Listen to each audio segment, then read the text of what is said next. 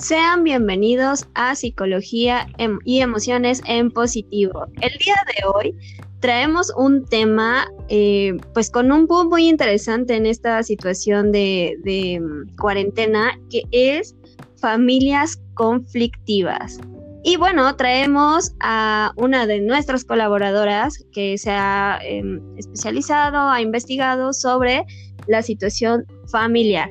Entonces les presento a nuestra colaboradora Brenda Chávez. Brenda, ¿cómo estás? Muy bien, Les, muchas gracias por invitarme a estar dentro de este espacio eh, de psicología y emociones. Gracias a ti por venir. La verdad es que eh, pues estamos aperturando varios temas, entonces eh, pues espero sea hasta bien bienvenida, Bren, y pues hay que abrir el espacio. Bren, cuéntanos, eh, ¿por qué te interesó esta, este tema de la familia conflictiva? Bueno, eh, pues el tema de las familias eh, disfuncionales o conflictivas, cual sea el término, pues es algo que se lleva estudiando desde hace mucho tiempo. De hecho, desde los años 50 en, en, Estados Unidos, en Palo Alto, California. Em, y pues nos hablaba justamente de de la función de la familia, ¿no? O sea, había un, uno de los precursores de la terapia familiar, eh, Jackson, se dedicó como a hacer una investigación bastante exhaustiva acerca de cómo ciertos pacientes presentaban síntomas, eh, sean, bueno, fuesen, perdón, somáticos, eh, esquizofrenia, trastornos alimenticios, incluso actos como delictivos, dependiendo muchas veces como de la configuración que tenían en su familia. Y él a lo largo del estudio que hizo eh, en el Instituto de Palo Alto en California, se dio cuenta que muchos miembros de la familia que aparentemente intentaban ayudar al tratamiento y se veían inmiscuidos dentro de este, eh, o, que, o tal cual eh, referían tener un interés por la mejoría de, del enfermo, eh, mantenían el síntoma. O sea, fue algo como muy, muy interesante, ¿no? Y eh, cuando el paciente que estaba hospitalizado o estaba en la cárcel, porque principalmente sus estudios fue con personas que estaban tanto, uh, cometían actos delictivos o tenían como enfermedades, eh, cuando estos pacientes eran visitados por sus familiares, los síntomas empeoraban. Eso y otro, otro tema también muy interesante es que eh, pues cuando el paciente mejoraba, alguien, curiosamente en el sistema familiar, empeoraba o desarrollaba un síntoma. Entonces, creo que el tema de la disfuncionalidad o de las familias como conflictivas es un tema pues bastante interesante pues para ponernos a pensar cómo está nuestro sistema familiar. Eh, realmente necesito la terapia familiar, necesito ayuda con esta, con esta problemática que está funcionando eh, de lo que está funcionando, que está ocurriendo, perdón. Eh, y, fue por eso como que fue de, interés este tema que, propongo. Oye, pero súper, súper curioso, ¿no? Cómo em, la familia eh, interviene tanto en nosotros, ¿no? Que aparentemente uno pensaría que es una situación totalmente individual en cuanto a la responsabilidad, pues personal, ¿no? Que tenemos cada uno de nosotros respecto a nuestras decisiones, cómo la familia entra a, realmente mm, influir, ¿no? Tanto de manera directa como indirecta, Bren. Pues eh, la terapia tiene pues toda una historia, ¿no? Antes a los eh, a las personas que iban a terapia se les veía como individuos, o sea, estaba como la terapia individual, que fue como los principios, por ejemplo, del psicoanálisis, y luego se empezó a ver como esta relación entre un hijo y la madre, hablando, por ejemplo, de, su relación y cómo se daban ciertas relaciones que derivaban a la esquizofrenia. Y posteriormente se empezó a, incluso incluir al padre dentro de esas diadas, que les mencionaba así, y posteriormente se empezó a hacer como un énfasis en la familia. Eh, por ejemplo, Minuchin, que es uno de los precursores también de la terapia familiar, nos mencionaba que la familia, pues, primero no es como algo estático, siempre está en un continuo movimiento, por lo cual siempre tiene que estar como, pues, evaluándose, ¿no? O sea, y ver eh, en qué situación está la familia eh, para ver cómo están interactuando sus miembros. Cuando nosotros intentamos vernos como individuos independientes, que no somos influidos por nada ni por nadie, es muy complicado como pues poder entender muchos de los problemas que tenemos, porque así lo queramos o no, pues todos venimos de una familia, ¿no? Y digo esto porque yo sé que hay muchas personas que no tienen como muy buena relación con su familia, eh, lo cual no es mm, bueno o malo, simplemente es la relación que ellos perciben o que viven, pero es muchísimo más fácil cuando es como una terapia familiar porque tienes más información de lo que está ocurriendo. Es decir, todos eh, estamos constituidos por costumbres, cultura, tenemos eh, personalidad, carácter, temperamento, o sea, es imposible separarnos de esta parte del sistema, ¿no? O sea, todos somos parte de un sistema. Si somos individuos, tenemos ciertas características, pero las cosas que hacemos e incluso las cosas que no hacemos intervienen dentro de nuestro círculo, de nuestro círculo familiar. Y no solamente cuando hablamos de sistemas, hablamos de familias. También a veces incluso llegamos a hablar de relaciones, de amistades. Es por eso que siento que es un tema pues bastante como, como amplio, ¿no? Y como dices, no podemos limitarnos solamente a ver al individuo. Sí es importante, por supuesto, porque nos da información del sistema, pero también ver cómo este individuo configura su sistema. Ok, Bren, y, bueno, cuéntame, ¿cómo, ¿cómo se percibe una eh, relación familiar conflictiva? Digo, ahorita con la, la, dichosa cuarentena, pues sí se ha sabido mucho de pues que incluso no sabías ni con quién vivías, ¿no? Esta situación familiar de que eh, creo que incluso nuestro, nuestra rutina también formaba una parte importante de evitar eh, pues convivir, ¿no? Con, la familia o con algunos eh, integrantes que pues no, no había como tan buena relación, aunque no es que, que te quisieras alejar, simplemente tomabas como tu espacio, aparte de que, bueno, la, rutina era eh, evidente, ¿no? Sí, Pero ¿cómo, cómo, ¿cómo se manifiesta una familia conflictiva? Bueno, es... Mm, esa pregunta es eh, bastante como amplia eh, porque bueno, también hay como diferentes tipos como de familia, sin embargo, es importante revisar eh, algunos aspectos. Primero, cómo se está dando la interacción dentro del sistema familiar, eh, las conductas sintomáticas, es decir, a síntomas nos referimos, puede ser, vamos a poner un ejemplo, si es una familia donde está habiendo una problemática de alcoholismo, una problemática de problemas escolares con una persona en específico o cómo, está surgiendo como el síntoma y este, si el síntoma está ayudando a, que algo se resuelva, a que algo se estabilice dentro de, del sistema familiar. Eh, tal cual una familia pues no es estática, ¿no? Siempre está como, como lo comentaba, en continuo movimiento, en continua, en una evolución como continua, pero creo que eh, la identificamos principalmente por eso, por cómo se está dando la interacción, porque hay familias donde no hay absolutamente nada de interacción o la interacción es em, no excesiva, sino invasiva, es la palabra que utilizaría.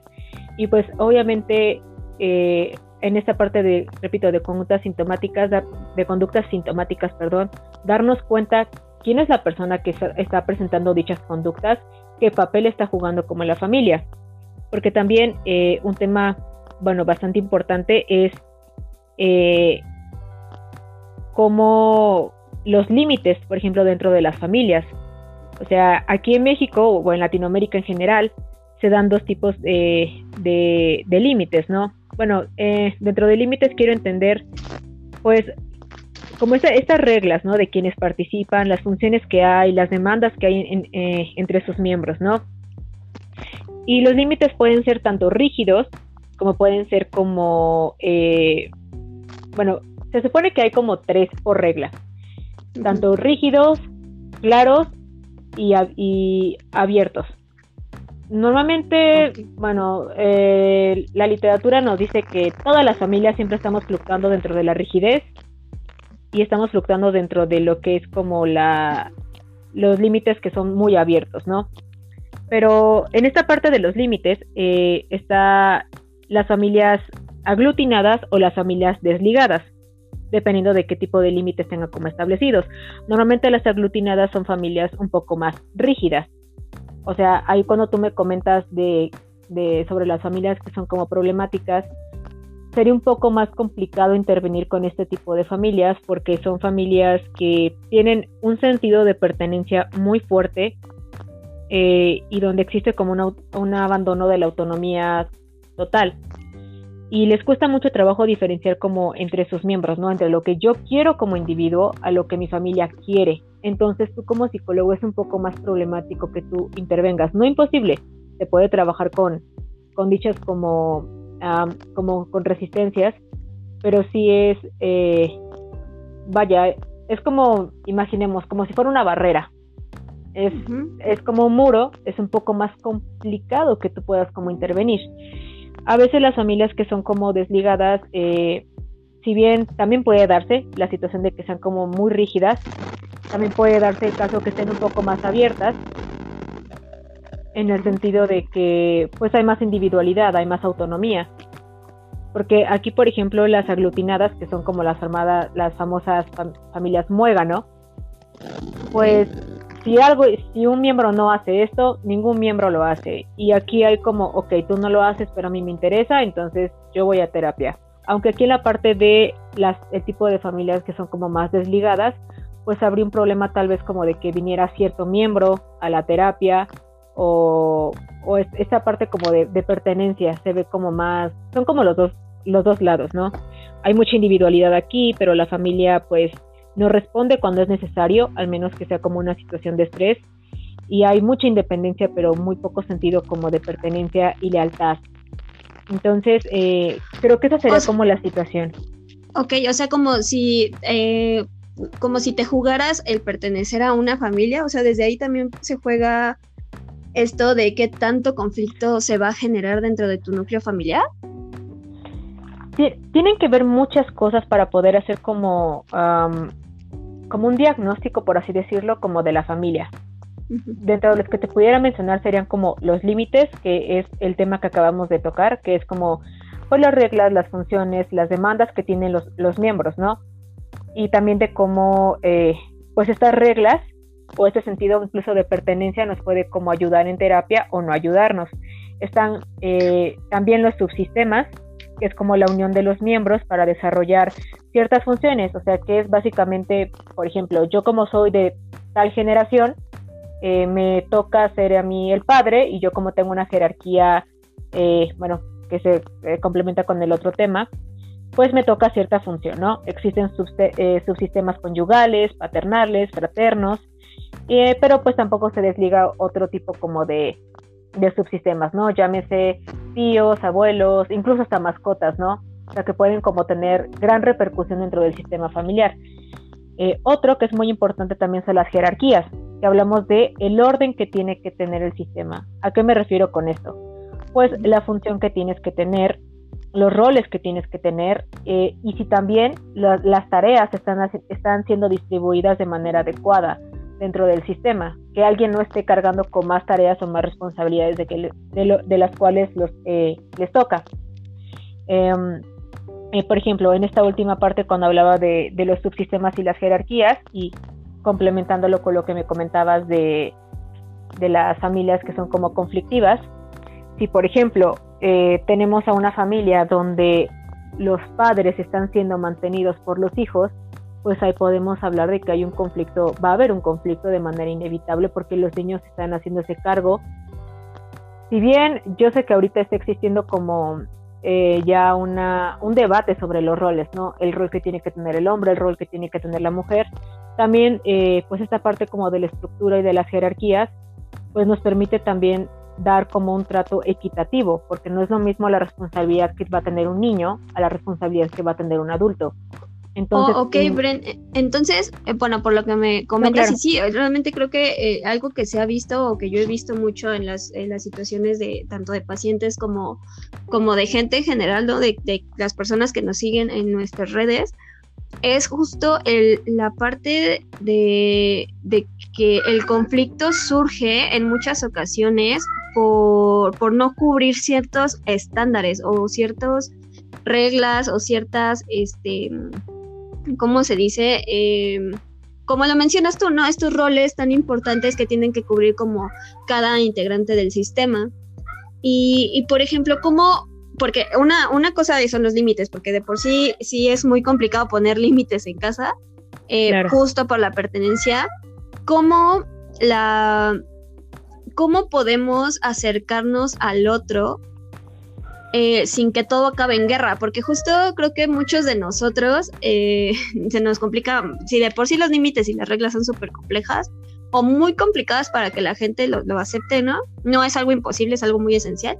Sin embargo, no todos están como dispuestos.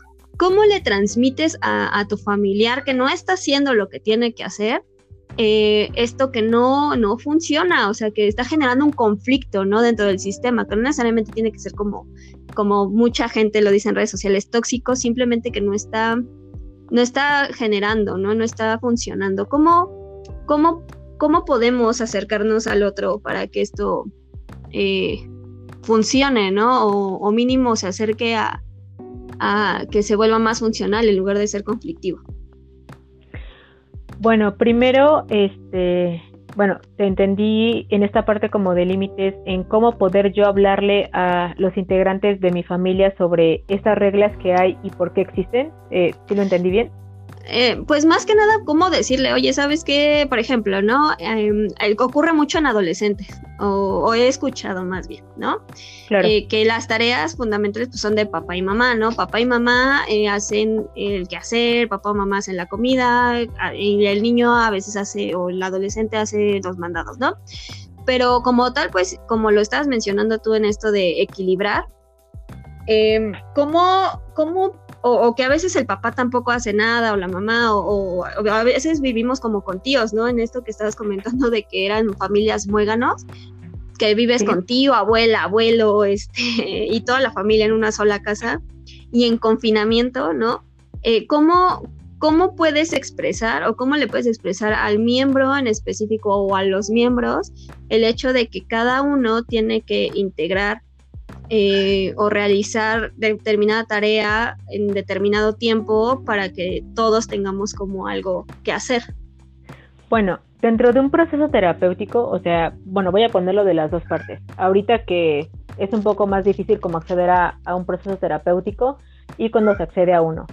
Si accedes a uno, pues aquí el terapeuta tendría que ver la manera en, en comunicarse, ¿no? O sea, si algo está como, si algo muchas veces le hace falta a la familia es bueno, no falta, sino la, eh, si algo se está dando de manera, ¿cómo pudiese decir? tal vez errónea, no sé si utilizar como ese término, es como la comunicación que se está dando, o no se está dando, se está dando de una manera eh, que no está comunicando como el mensaje. Eh, ¿cómo, ¿Cómo le puedo yo mencionar a alguien de, bueno, yo como terapeuta, por ejemplo, en terapia, sobre esa parte de los roles, de esa parte como de las reglas. Primero hay que entender por qué surgió como dicha regla dentro de la familia, porque también hay reglas que pueden, ah, pueden cambiar. a veces, por ejemplo, hay que entender que son como diferentes generaciones y hay reglas que surgieron pues a partir de la perspectiva de los padres o de ciertas, uh, puede llamarse eh, eh, pensamientos, este, percepciones, prejuicios, muchas cosas, ¿no? Eh, y en esta parte de distribución de tareas, pues simplemente empezar a generar como esta comunicación entre los miembros. Porque cuando alguien tiene, bueno, ocurre bastante, que cuando alguien tiene sobrecarga de tareas es porque alguien no está cumpliendo con sus tareas, o sea, con lo que le corresponde. O sea, eh, es como una balanza, siempre la familia va a ser como una balanza. Si alguien está haciendo más, por ende alguien está haciendo menos. Entonces sería la cuestión de la persona que está haciendo más comunicar todo eso que pues, le está causando incluso como malestar, como frustración, porque eso también puede derivar como otros síntomas. Em, que sea, por ejemplo, no sé, una niña a la cual le empiezan a, sobrecargar muchas tareas de, ok, tienes que ir a la escuela, pero aparte de ir a la escuela tienes que trabajar y cuidar a tus hermanos y del dinero que tú este, ganes, no tienes que dar este, tanto porcentaje, puede empezar a presentar, por ejemplo, problemas escolares o alguna adicción, diferentes como sintomatologías, ¿no? O sea, aquí la cuestión sería como esa persona que tiene como estas tareas, pues que las comunique, ¿no? Y que todos los familiares como que estén presentes. Y la persona que no está como cumpliendo con las tareas o, o la que tiene como menos, empezar a distribuirle responsabilidad y tarea para que el sistema se equilibre. Que en realidad no es como algo, algo malo. Todas las familias siempre estamos como en esta, para mí las familias, si, pudiese, si pudiese hacer como alguna, alguna comparación, es como una balanza. Siempre estamos tratando de equilibrarnos, ¿no? A veces uno hace más que otro y estamos como ahí intentando equilibrarnos, ¿no? Y es algo bueno en esa parte si se pudiese como ir a terapia. En el caso ahorita, por ejemplo, de la cuarentena, algo que yo, un tip que yo pudiera considerar muy útil sería como que cada quien pusiera las tareas que tiene, porque yo sé que hay personas que ahorita están haciendo eh, trabajo en casa, están yendo a la escuela este, de manera virtual, que, que pusieran las actividades que tienen que hacer y las actividades que están realizando en casa. Y enfocarse en las personas que están haciendo más y en esa persona que está haciendo como más tareas, ver cómo los miembros de la familia se pueden distribuir esas tareas o cómo pueden ayudar a que esa persona no esté sobrecargada. Porque, eh, pues como lo mencionábamos incluso en alguna de nuestras pláticas, eh, cuando una persona está muy sobrecargada de tareas, eh, puede empezar a enfermarse, puede empezar como a colapsar. Es, es algo como completamente normal.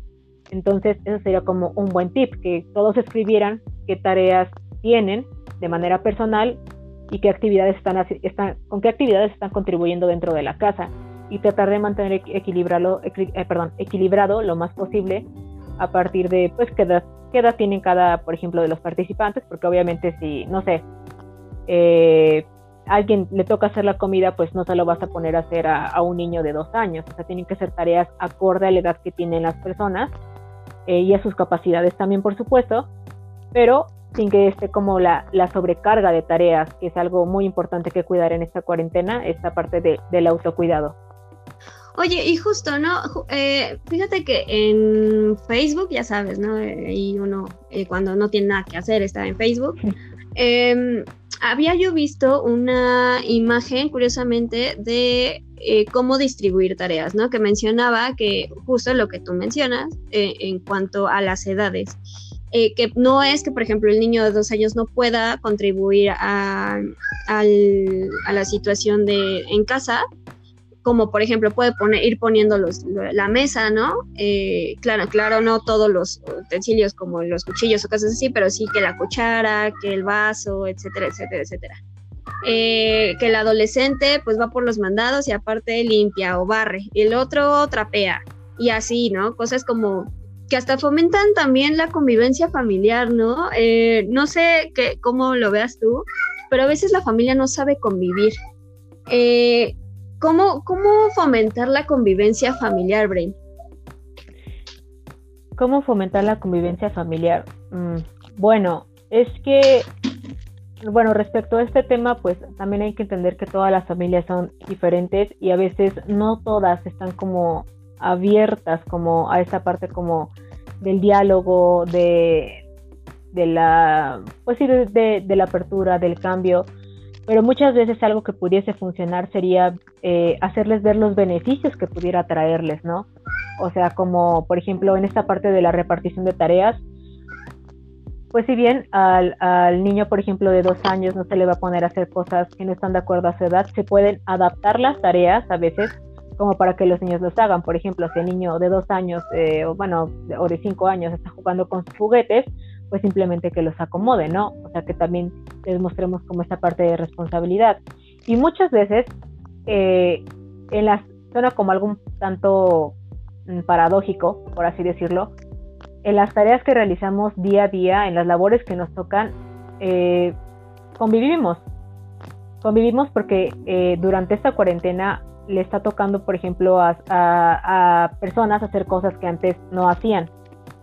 Y en eso, te y en eso también valoras, eh, bueno, hay mucha gente, perdón, que me ha, ha, mencionado que se ha puesto a valorar, pues, tanto las labores que hacen como sus padres, o la labor que le tocaba hacer a, tal integrante de la familia, o incluso como dentro del mismo eh, aseo, las tareas, eh, platicar, convivir, o darnos cuenta también en qué, en nos está haciendo como falta como familia, ¿no? O sea, en esta parte, eh, platicar más. Eh, ha habido, por ejemplo, también eh, personas que me han referido de, no, la verdad, hacía muchísimo que yo no me sentaba a platicar con mi, con mi papá, pero ahorita que yo me puse a hacer como la comida, me di cuenta que, que tenemos muchos temas en común, o nunca le había dicho a mi mamá lo mucho que apreciaba que, hiciera de comer y ahora que me tocó hacer la comida a mí, ella me dio las gracias y me sentí muy bien y yo quiero hacer lo mismo por ella, o sea, también este, las tareas como que nos unen porque nos va a entender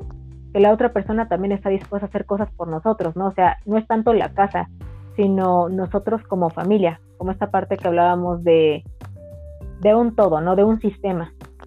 Oye, fíjate que tomas algo súper importante. Creo que eh, algo que no había, no, sino como que no había captado, eh, justo cómo interpretamos también las acciones familiares, ¿no? Creo que una de las cosas que pasan en las familias conflictivas es no saber eh, interpretar el real problema, ¿no? Creo que en algún video lo mencioné y, y, lo habíamos mencionado tú y yo en algunas situaciones, que esto pasa como en las relaciones de pareja de que a veces, eh, como somos individuos, ¿no? De alguna forma, dentro de un sistema, eh, para nosotros o hacia nosotros podemos interpretar situaciones, palabras, eh, contextos muy diferente a cómo lo interpreta el otro, ¿no? Y que justo puede que para ti, ¿no? Brenda, por ejemplo, si tú y yo fuéramos hermanas, este, que para ti algo que yo haga dentro de casa sea em, conflictivo para ti, ¿no? Y que sea significativo, que, te importe a ti, por ejemplo, el hecho de que mm, aviente la ropa o deje el desorden en casa o cosas así que tú dices, oye, yo me mato todo el tiempo mientras trabajo y hago y aporto.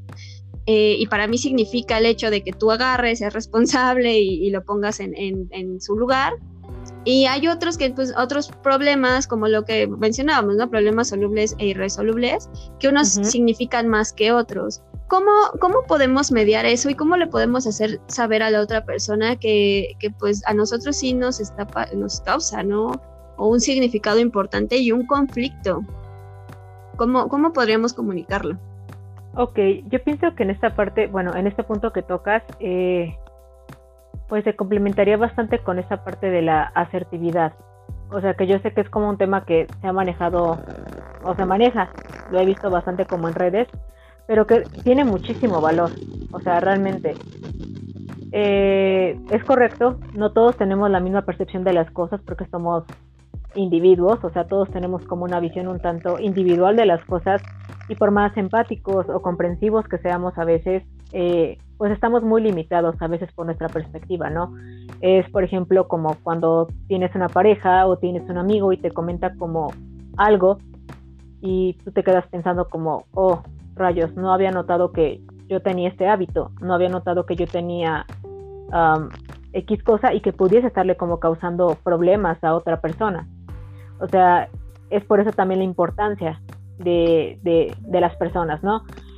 En este aspecto, pues un tip que yo pudiera dar em, pudiese ser eh, con la persona que se tiene como el conflicto, pues tratar de encontrar un momento en el cual no esté tan atareado o, o atareada, ajá, que esté como libre, que esté como tranquilo y de manera, cuando hablamos de asertividades, con respeto.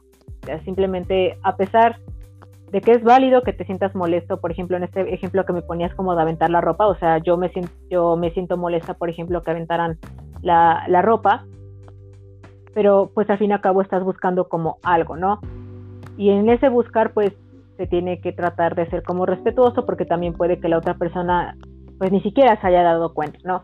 Entonces, eh, el punto uno sería, pues, eh, digamos, como ubicar a, esa persona en un momento en el cual esté tranquilo, esté como libre de tareas, porque también si intentamos acercarnos a esa persona cuando ya se tiene que ir al trabajo, o ya está muy apresurado, o está cansado, o está de malas, no se va a poder establecer un diálogo.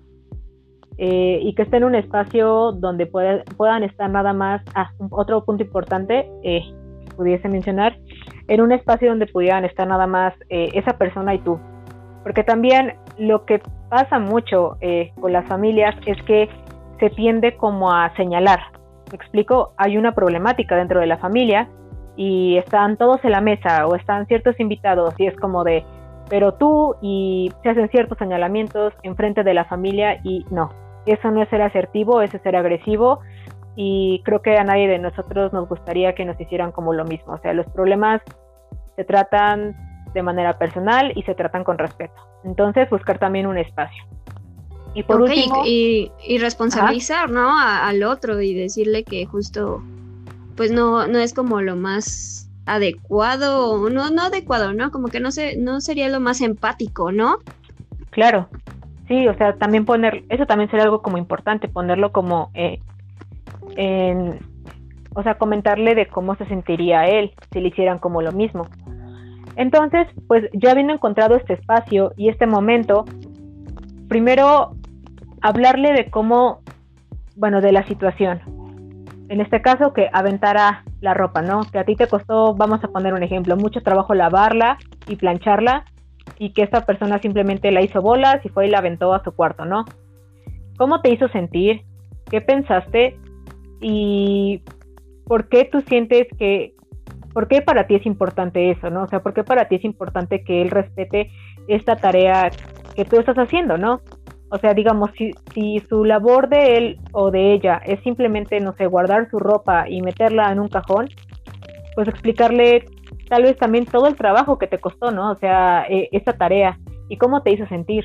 Y que sí esperas que, así como tú respetas eh, cosas de él o de ella, o sea, tareas que tal vez realiza, o por poner un ejemplo, yo aprecio mucho cuando te toca a ti hacer la comida o cuando tú trapeas y te pediría que tú fueses como más empático en esta parte y no echaras eh, toda la ropa que yo acabo de planchar o de lavar, le hicieras bola y la aventaras.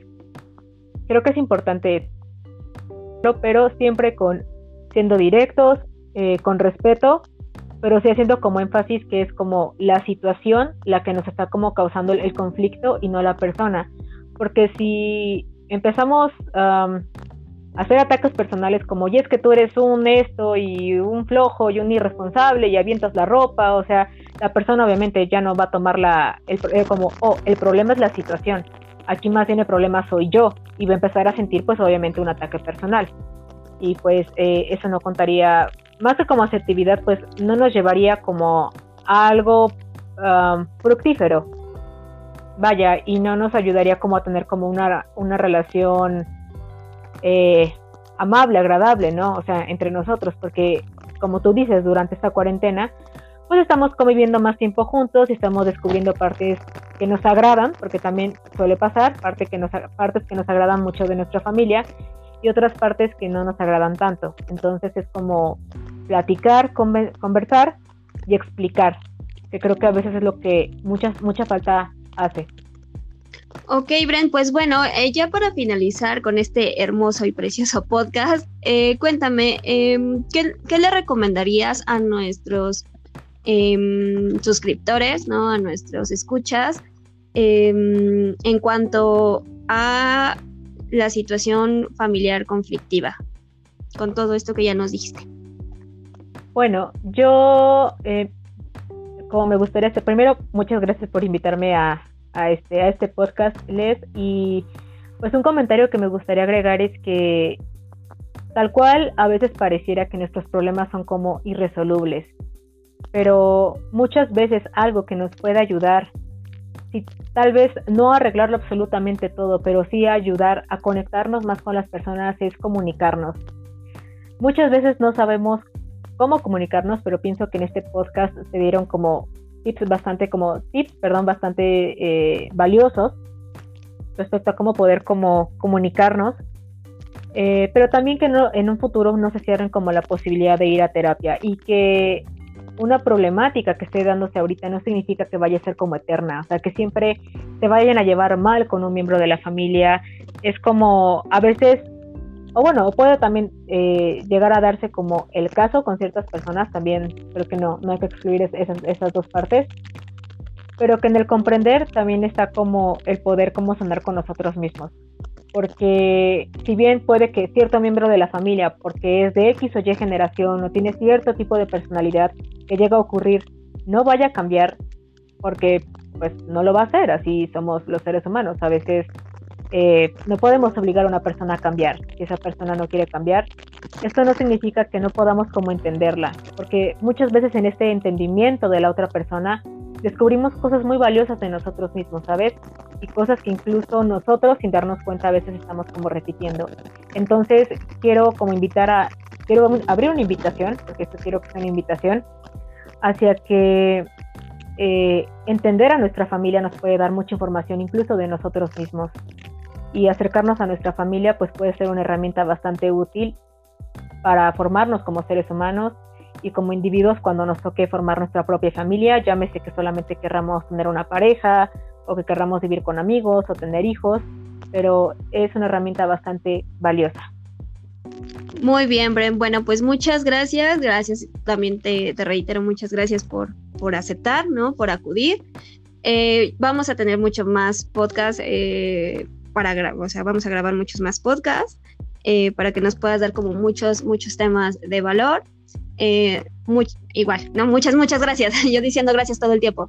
Gracias por, acudir. gracias Este, pues es un tema muy, muy valioso. Yo creo que vamos a seguir escarbando, ¿no? Sobre eso.